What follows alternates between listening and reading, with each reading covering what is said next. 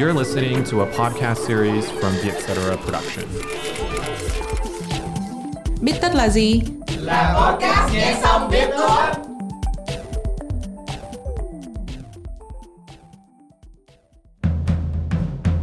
Chủ đề của tập hôm nay là YOLO hay lo xa. YOLO hay lo xa có khi không phải là nỗi trăn trở của riêng tuổi trẻ. Có những việc mà chỉ ở một độ tuổi nhất định bạn mới có thể làm được. Bạn không chỉ sống một lần đâu mà đúng ra là bạn sống mỗi ngày. Bạn sống có một lần nhưng hãy chắc chắn rằng đó là cuộc sống của bạn chứ không phải của người khác.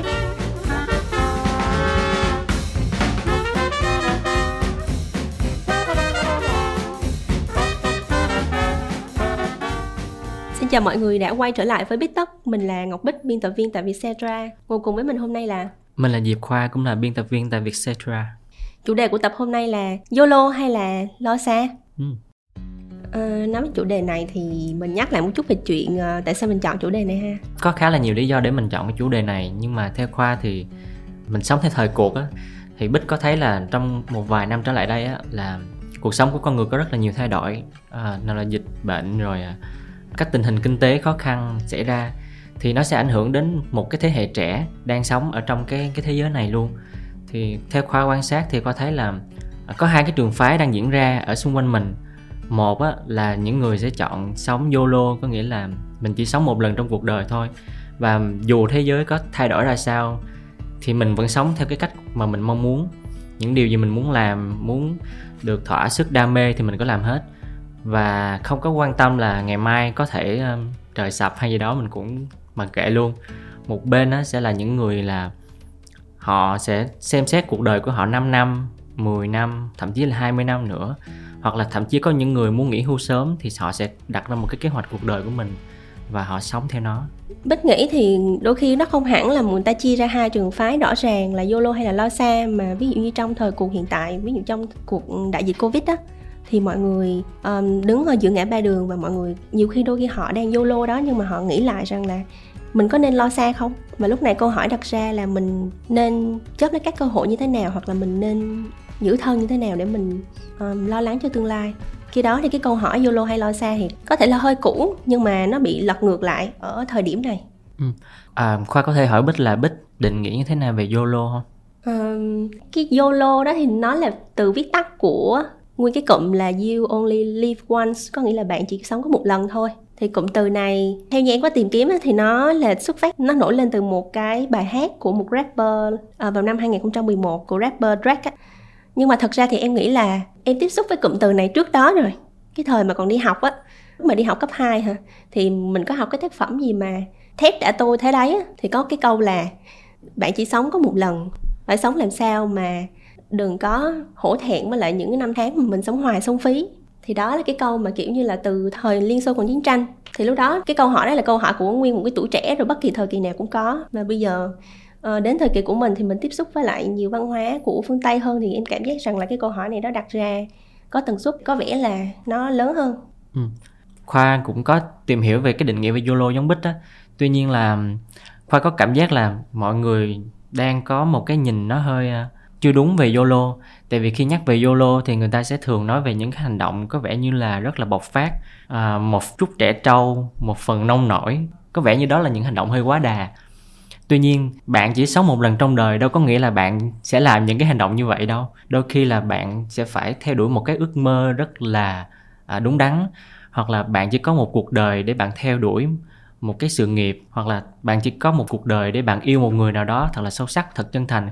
Có rất là nhiều việc tích cực mình có thể ứng dụng vào việc là bạn chỉ sống một lần trong đời, YOLO thôi, chứ không hẳn là chỉ là khi nhắc đến YOLO là mình lại liên tưởng tới những hành động có vẻ như là nó nó hơi tiêu cực. Bích có thấy như vậy không? Ừ, em cũng đồng ý. Đúng là thật ra là cái ban đầu cái cụm từ này nó mang nghĩa tích cực, nó sinh ra để mà kêu gọi mọi người là phải trân quý thời gian của mình đang có, đặc biệt là khoảng thời gian tuổi trẻ, thì mình sống hết mình, mình thực hiện điều mình mong muốn.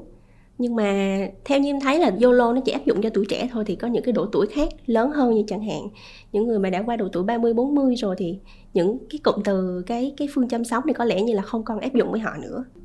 Cái này thì Khoa không đồng ý với Bích lắm. Ừ. Tại vì um, Khoa đã đọc rất là nhiều bài báo về những người mà khi mà họ thậm chí là chín mươi tuổi, họ vẫn cố gắng thi đại học hay là họ vẫn cố gắng chinh phục những cái địa hình hiểm trở như leo núi, rồi đi thậm chí là đi phượt cùng với những người trẻ luôn. Thì đôi khi cái chữ YOLO này nó không có gói gọn trong tuổi trẻ, mà là nó là một cái mục tiêu của cuộc sống á. Là mình có một cái mục tiêu, mình có một cái dự định nào đó, một cái mong muốn, và mình cố gắng đạt được nó trong lúc mình còn sống, chứ không phải là trong lúc mình còn trẻ hay là trong lúc mình đang trung niên hay là gì hết. Mình không có phân định như vậy. Thì em đồng ý là có những người có thể họ kiểm soát được chuyện là mình có thể YOLO từ lúc trẻ cho tới lúc già luôn. Nhưng mà theo như những em thấy thì hầu như là mọi người chỉ có thể YOLO được trong một khoảng thời gian nhất định. Chẳng hạn như là trẻ có thể chơi đó là hăng máu, nhưng mà về già thì họ tu tâm dưỡng tính lại, họ không có thích cái gì thì mình làm cái đó chẳng hạn. Um, hoặc là đôi khi là có những người họ không có đủ điều kiện để họ có thể sống theo cái lối sống mà mình muốn gì thì mình có thể làm ngay lập tức. Ờ, chẳng hạn như em nghĩ là đối với những bạn trẻ ở Gen Z hoặc là Millennial chẳng hạn, thì um, thời điểm hiện tại thì có những cái về kinh tế xã hội có những đặc điểm rất là uh, đặc biệt, nên là họ không thể nào mà theo cái lối sống đó được. Chẳng hạn như là theo bác sĩ tâm lý và giám đốc điều hành của Marut Leadership Lab thì ông có nói rằng là thế hệ Y á, sinh từ đầu thập niên một chín tám mươi đến giữa năm một chín chín mươi, và thế hệ Z từ năm một chín bảy bảy đến hai không không hai thì có ít quyền kiểm soát cuộc sống của họ hơn. Tức là họ khó thăng tiến hơn, họ khó có khả năng mà tự đứng ra kinh doanh. Và mình cũng có thể liên hệ tới ba mẹ mình chẳng hạn. Hồi xưa nhiều khi em cũng có hỏi là ba mẹ tới tuổi của con thì ba mẹ kiếm được bao nhiêu tiền. Mình không có hỏi câu đó, nhưng mà mình cảm giác rằng là cùng một số tiền đó, nhưng mà thời hồi xưa mình có thể mua được nhà hoặc là mình lo cho con cái đi đại học thoải mái hơn rất là nhiều. Nhưng mà sau này tới lượt tụi mình đi, thì cái chuyện mà có thể kiếm đủ sống và còn lo nghĩ tới cái chuyện mà có thể mua nhà mua đất thì nó hơi là viển vông á. Hoặc là mình có thể đi du lịch khắp nơi chẳng hạn, thì những lựa chọn nó có vẻ như là nó thu hẹp lại. Thì em nghĩ là cái chuyện mà mình YOLO đó nó không hẳn là lúc nào mình muốn thì cũng được. Tại vì Khoa thấy là việc mua nhà, mua cửa hay là xây dựng gia đình cũng không hẳn là YOLO đâu. Tại vì Khoa đã nghe rất là nhiều câu chuyện của chính bố mẹ Khoa về cuộc đời sinh viên của bố mẹ, là cực kỳ YOLO luôn, thậm chí YOLO hơn cả Khoa luôn. À, hồi đó là mẹ ở rất là xa trung tâm thành phố, mẹ và những người bạn của mẹ, một hội bạn nữ đạp xe từ Thủ Đức lên trung tâm thành phố, đạp xe đạp nha, để chơi cuối tuần. Rồi bố là cùng với hội bạn của bố ở quê cũng là ra đồng rồi phá. Có nghĩa là cuộc sống tuổi trẻ của bố mẹ rất là tận hưởng luôn, và thật sự sống từng ngày tháng, từng ngày tháng đó rất là vui vẻ. Khoa nhìn ngược lại Khoa, mặc dù là Khoa đã tiếp cận cái định nghĩa về YOLO, mình cũng biết là tuổi trẻ là phải sống hết mình này kia, nhưng mà thật sự Khoa thấy bây giờ là giới trẻ mới có nhiều cái rào cản hơn. Bởi vì á, ngày xưa là bố mẹ có thể sống YOLO mà bố mẹ không biết đó là YOLO, và bố mẹ cứ enjoy, cứ thoải mái với cuộc sống đó. Nhưng mà bây giờ mình biết định nghĩa về YOLO, đồng thời mình biết thêm là mình cũng phải lo xa. Rồi mình có rất là nhiều cái phản biện trong cuộc sống là tại sao bạn là YOLO, trong khi là những người khác người ta lại có kế hoạch cuộc đời của họ, rồi họ có nhà, có cửa khi mà họ chỉ vừa mới hai mươi lăm hay là ba mươi thôi. Và mình mặc dù trong lòng mình rất muốn YOLO, nhưng mà cái xã hội xung quanh á, những gì mà cho mình thấy là nó lại ngăn cản mình không thực hiện được cái điều đó. Em nghĩ là cái chuyện mà ví dụ như thế hệ trẻ hiện tại, đồng ý là họ có những cái ngăn cản, thời buổi kinh tế xã hội ngăn cản họ làm những chuyện khiến cho họ có thể tận hưởng cuộc sống. Nhưng mà mặt khác thì em thấy là có những bài báo nói rằng là thế hệ Gen Z hiện tại cũng là một cái thế hệ sáng tạo. Họ làm được nhiều việc hơn, họ có vẻ thành đạt hơn so với thế hệ trước. Nhưng họ tham gia nhiều các hoạt động nghệ thuật hơn chẳng hạn, hoặc là họ sáng tạo ra nhiều cái sản phẩm công nghệ mới chẳng hạn, hoặc là họ kinh doanh sớm hơn. Thì những cái đó là những cái thứ mà em cảm giác rằng là um, nhờ có cái sự um, những người lo xa từ thế hệ ông bà trước, hoặc là họ được um, ông bà cha mẹ có thể gọi là hỗ trợ đi về mặt tinh thần và mặt tài chính. Rồi sau đó thì tới thế hệ hiện tại thì họ có thể YOLO. à, Em nghĩ là thế hệ YOLO cũng là được tận hưởng từ sự giúp đỡ của một thế hệ lo xa ở trước đó. Vậy thì anh Khoa theo trường phái nào? Anh là người YOLO hay là anh là người lo xa? Anh là người theo trường phái đồ thị hình sin đó em. Có những lúc Khoa YOLO và có những lúc Khoa sống theo kế hoạch. Khoa nghĩ là khi mà mình có thể trộn hai cái đó lại cũng hay. Tuy nhiên Khoa nghĩ là bản thân Khoa hướng theo cái cuộc sống YOLO nhiều hơn. Mình thích tận hưởng những cái khoảnh khắc trong cuộc sống hơn là việc gọi là mình lên kế hoạch. Tại vì đã có nhiều lần mình lên kế hoạch rồi và chuẩn bị cho nó rất kỹ, nhưng mà nó sẽ có một vài điều gì đó xảy ra và mình cũng không có sống được theo như cái kế hoạch đó. Cho nên mình mình mới nghĩ là nếu như là người ta gọi là thiên thời địa lợi nhân hòa, uh, mình chỉ có thể là phần việc của mình thôi, nhưng mà còn thiên thời địa lợi thì mình không có quyết định được. Thì thôi, uh, trời cho mình thời gian sống thì mình cứ sống hết mình của mình thôi. Còn kế hoạch thì mình vẫn vẫn lập kế hoạch để mình cảm giác như là mình có vẻ như hơi an tâm thôi. Còn sống thì mình vẫn vui vẻ bình thường mỗi ngày. Vậy thì anh Khoa có một cái kỷ niệm nào đó hoặc là một cái việc làm nào đó ở, ở độ tuổi hai mươi mà anh cảm giác như mình là YOLO không? À, Khoa nghĩ là liên quan tới việc học. Khi đó là mình học đại học. Lúc trước khi mà mình lên đại học thì mình nghĩ là đại học sẽ rất là khó, rồi à, phải lên giảng đường đầy đủ này kia. Nhưng mà khi mà thật sự đi học đại học rồi á, thì mình lại khá là YOLO, là mình không có lên lớp học nhiều, rồi à, mình trải nghiệm cuộc sống ở thành phố này kia. Và có một lần là thậm chí là mình còn ngủ quên. Ý là lần đó là Tết vào, thì mình nghĩ là Tết thì thầy cô sẽ không điểm danh, sẽ không có cho làm bài kiểm tra gì đâu. Và mình ở trong phòng ký túc xá và mình ngủ. Sau khi mình ngủ dậy thì mình biết là hôm đó thầy cho thi giữa kỳ và tất nhiên là mình được không điểm. Tuy nhiên thì lúc đó Khoa không hề sợ luôn, mà Khoa chỉ nghĩ rằng ok, lúc đó mình không điểm thì thi cuối kỳ mình được tám điểm thì mình cũng sẽ qua môn thôi. Và thật sự là mình tám điểm thật đó. Thì Khoa nghĩ là những cái khoảnh khắc đó là cho Khoa cái cảm giác là Khoa YOLO thật sự, là mình không có lo là mình rớt hay không luôn. Mình cứ nghĩ là uh, mình thích ngủ thì mình ngủ thôi, và còn điểm thi thì mình tính sau, mình không có lo luôn. Và à, đặc biệt là Khoa tốt nghiệp loại giỏi nha. Wow. Đối với em thì cái chuyện YOLO với em thì đó là đi du lịch ở cái độ tuổi mà gọi là mình chưa có sự ràng buộc về công việc, à, đi học cũng có dư dả thời gian. Thì thời điểm đó em đã đi một chuyến à, gọi là đi từ từ Nam ra Trung ra Bắc, xong quay ngược trở lại về Nam, xong về lại à, quê của mình. Thì một hành trình chỉ có khoảng mười bốn ngày thôi, nhưng mà em đi khoảng cũng gần năm sáu địa điểm gì đó. Thì cảm giác rất là sảng khoái. Nhưng bây giờ mình nghĩ lại, mình đã có dư dả tài chính nhiều hơn, nhưng mình lại không có thể làm được cái chuyện đó nữa, mặc dù mình vẫn còn trẻ. Thì giờ nghĩ lại thì đó là một cái cảm giác rất là um, thật sự là mình luôn muốn có, chứ không phải là um, mình mong muốn là không, không chỉ là ở tuổi trẻ thôi, mà ở những giai đoạn sau của mình, mình vẫn có thể trải nghiệm lại được cảm giác đó. Nhưng mà sau khi những cái ngày tháng mà Bích đã YOLO á, Bích có sống theo cái kế hoạch không? Hay là Bích cứ vừa YOLO mà vừa kế hoạch thôi? Um, thật sự là em nghĩ là em cũng theo kiểu là cả hai bên. Và thực sự hiện, hiện tại em nghĩ là khó mà có một người nào đó mà chỉ chọn một trong hai cái mà có thể sống một cách bình thường, không bị hóa điên được á. Tại sao? Bởi vì nếu mà mình cứ YOLO mãi thì đến một lúc nào đó mình cảm giác rằng là giống như một cái xe, anh cứ chạy đi mãi đi mãi, anh không có phanh dừng lại thì cuối cùng anh sẽ đâm một cái gì đó. Hoặc là nếu mà anh lo xa quá thì anh cứ chạy được một chút thì anh lại ngó, ngó bên này ngó bên kia thì anh cũng không đi tới đâu cả. Thì mình phải có lúc chạy nhanh, lúc chạy chậm mà mình biết phanh đúng đúng lúc. Em nghĩ là cái YOLO và lo xa nó phải có sự nhịp nhàng với nhau như vậy. Nói tới đó thì nó có một cái câu là có nhiều ý kiến phản biện về cái chuyện là bạn không có phải là bạn sống một chỉ một lần đâu. Thật sự là bạn chỉ có chết một lần, đúng hơn là bạn chết một lần.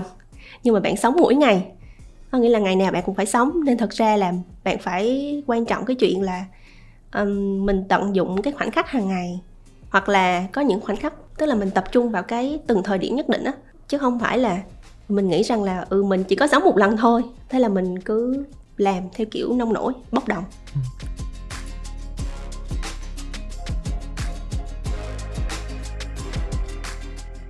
Vậy thì có cách nào để mà mình ý thức được và mình tự cân bằng được giữa việc YOLO và lên kế hoạch? Ví dụ cụ thể nha, khi mà Bích quá là cảm thấy là mình đang làm một công việc không phù hợp với mình, ừ. và mình nghĩ rằng mình chỉ có một cuộc đời để sống với một cái đam mê hay một cái giấc mơ nào đó của Bích thôi. Nhưng cái kế hoạch của Bích là làm ở công ty đó hai năm, ba năm và lên một cái title nào đó. Thì làm sao để mình cân bằng được giữa việc mình YOLO là mình nghỉ liền và mình chọn một công việc khác mà mình đam mê, và hay là mình lại tiếp tục cái plan? Câu chuyện này nó quay lại hôm chủ đề hôm trước mình có nói là nghỉ việc ha. Thì cái này nó lại em em lại nghĩ là suy về cái chuyện là mình chọn lối sống như thế nào.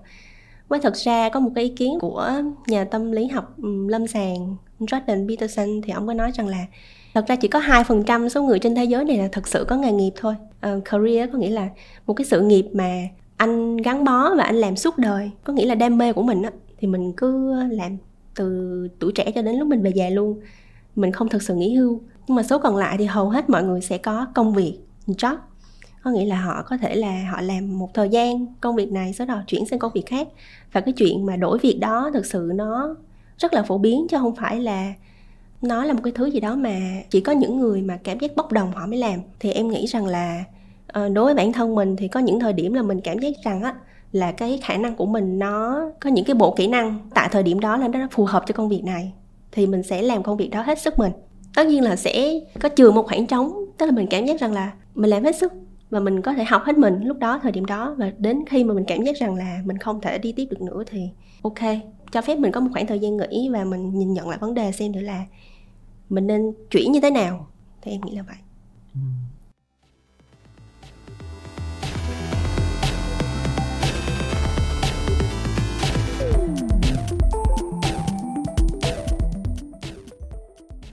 Về cái chuyện mà mình mình mình mình sống hết mình với lại cái công việc tại một thời điểm đó thì nó liên quan tới cái chuyện là mình sống có mục đích, tức là mình từng cái hành động của mình phải có cái mục đích rõ ràng. Thì nó liên quan tới một cái lối sống là sống từ tốn, slow living á, um, không có việc gì phải vội. Đó là cái câu mà của một nhà báo người Canada. Ổng đi thuyết giảng ở rất là nhiều nơi trên thế giới và ổng muốn truyền bá cái lối sống đó. Có nghĩa là bạn không nhất thiết phải là lúc nào cũng phải nhanh nhanh nhanh nhanh nhanh làm những cái điều mình muốn, mà cứ từ từ tận hưởng. Mình có thể YOLO trong một giai đoạn nhất định đó, nhưng mà sau đó thì mình vừa có thể lập thời gian biểu để mình có thể năng suất trong một giai đoạn gì đó. Sau đó mình phải chừa ra một khoảng thời gian để mình có thể hồi sức lại, và sau đó cứ tiếp tục như vậy. Đó là sự kết hợp giữa lo xa và YOLO. Uhm. Cái kết nối giữa việc sống YOLO và sống có kế hoạch đó, nó nằm ở cái chữ hối tiếc á. Uhm. Uhm. Tại vì mình hoàn toàn có thể YOLO, YOLO không có gì sai hết. Tuy nhiên là sẽ có những việc YOLO nó gây ra cho mình những cái hậu quả mà mình phải giải quyết trong một khoảng thời gian rất là dài sau này, và nó thậm chí là ảnh hưởng cuộc đời của mình rất là lâu. Thì Khoa nghĩ là YOLO và sống có kế hoạch nó sẽ được kết nối với nhau bởi một cái từ gọi là bạn có hối tiếc hay không. Tại vì YOLO hay là sống có kế hoạch không ai bàn về việc là nó đúng hay nó sai, mà chỉ nói về sự phù hợp thôi. Tuy nhiên khi mà À, bạn YOLO quá mức hay là làm những cái hành động nó ảnh hưởng về sức khỏe hay là về tinh thần của mình ấy, thì nó sẽ khiến cho về mặt thể chất và cả suy nghĩ của mình bị ảnh hưởng, và nó sẽ tác động cuộc sống của mình lâu dài hơn. Và Khoa nghĩ là khi mà mình nhắc tới YOLO thì mọi người nên xem là cái việc hết mình đó của mình đó, nó sẽ thỏa mãn cái gì và nó làm cho mình hối tiếc khi mình mất cái gì. Không biết là Bích có nghĩ là những bạn khi mà họ YOLO thì họ có nghĩ đến cái điều mà họ sẽ bị mất không? Cái rõ nhất chắc là mất tiền. Bởi vì đôi khi là mình cứ YOLO xong mình cứ mua cái này mua cái kia chẳng hạn, hoặc là mình cứ tiêu xài quá trớn đi, để cuối cùng cái mà thấy rõ nhất thì là mất tiền, sau đó là mất sức khỏe và mất các mối quan hệ chẳng hạn. Thì uh... vậy thì làm sao để mình YOLO nhưng mà mình vẫn không bị mất tiền, không bị mất sức khỏe, không bị mất các mối quan hệ? Thật ra thì đối với tuổi của em thì hiện tại em vẫn YOLO, nhưng mà theo như những gì mà em đọc được hoặc là em đi tìm những người cố vấn cho mình á, thì mọi người bảo một câu đó là be weird, có nghĩa là bạn cứ khùng điên đi. Nhưng mà khùng điên theo kiểu là đừng có sợ người ta nói là mình điên. Tức là bạn bè mình họ đang mua sắm cái này mua sắm cái kia, họ đang rất là YOLO, nhưng mà bạn muốn lo xa thì bạn cứ việc của bạn, không cần phải lo lắng tới cái chuyện là mình phải gọi là theo đám đông, làm đúng những cái việc theo đúng cái số tuổi của mình, và cũng làm đúng những cái việc mà đúng với lại cái số lương của mình có, hoặc là số thu nhập của mình có. Act your age and act your wage là kiểu đó. Thì hiện tại thì em đang theo những cái như vậy. Tức là tuổi của mình, mình cảm giác rằng là thời gian này mình có thể YOLO thì mình YOLO, nhưng mà luôn luôn phải có chừa một cái một cái quỹ dự phòng, trừ trường hợp bất trắc quá xảy ra thì mình luôn có cái số lương trong, chẳng hạn như là ba đến sáu tháng chẳng hạn, quỹ khẩn cấp. Rồi sau đó xa hơn nữa là mọi người sẽ nói nhắc tới cái chuyện là mình có một cái quỹ để uh, lo cho về già, quỹ lương hưu, nhưng em nghĩ cũng hơi xa xôi. Ừ. Thật ra thì Khoa quan sát mọi người xung quanh á, thì Khoa nghĩ là có vẻ như các bạn trẻ bây giờ họ đã biết cách YOLO rất là đúng, là kiếm được nhiều tiền từ khi còn trẻ và tiêu tiền vào những nơi phù hợp. Bích có thấy vậy không? Khoa thấy là họ có thể kiếm được uh, thu nhập cao, sau đó họ chi tiêu và tiêu dùng. Có nghĩa là họ có thể cân bằng được giữa việc có một cái cuộc đời mang lại cái giá trị về mặt tài chính, đồng thời vẫn tiếp tục sống rất là enjoy, rất thoải mái, mà không phải như là những thế hệ trước những thế hệ trước có vẻ như là mãi đến năm ba mươi hay bốn mươi gì đó mới ổn định cái cuộc sống, mới kiếm được tiền, rồi đến cái độ tuổi đó mới bắt đầu enjoy. Còn bây giờ là giới trẻ là họ vừa enjoy vừa kiếm tiền song song luôn. Cho nên là họ vừa có kế hoạch để họ kiếm tiền, tại vì có được thu nhập tốt hẳn nhiên phải có một cái kế hoạch rất là cụ thể, mới có thể kinh doanh riêng nè, mới có thể thăng tiến được trong công ty. Đồng thời họ vừa có kế hoạch để họ tận hưởng cái số tiền họ kiếm được, chi tiền ở đâu thì tốt, ăn ở đâu thì ngon, đi du lịch nước nào thì xịn, mặc quần áo thế nào gọi là có gu. Ừ, em thấy cái này là mình có thể quan sát được trên mạng, các blogger chia sẻ rất là nhiều, hoặc là trên uh, YouTube chẳng hạn. Em thấy cái số lượng mà những cái video nói về chuyện đó có vẻ như là tăng rất là nhiều thời gian gần đây á.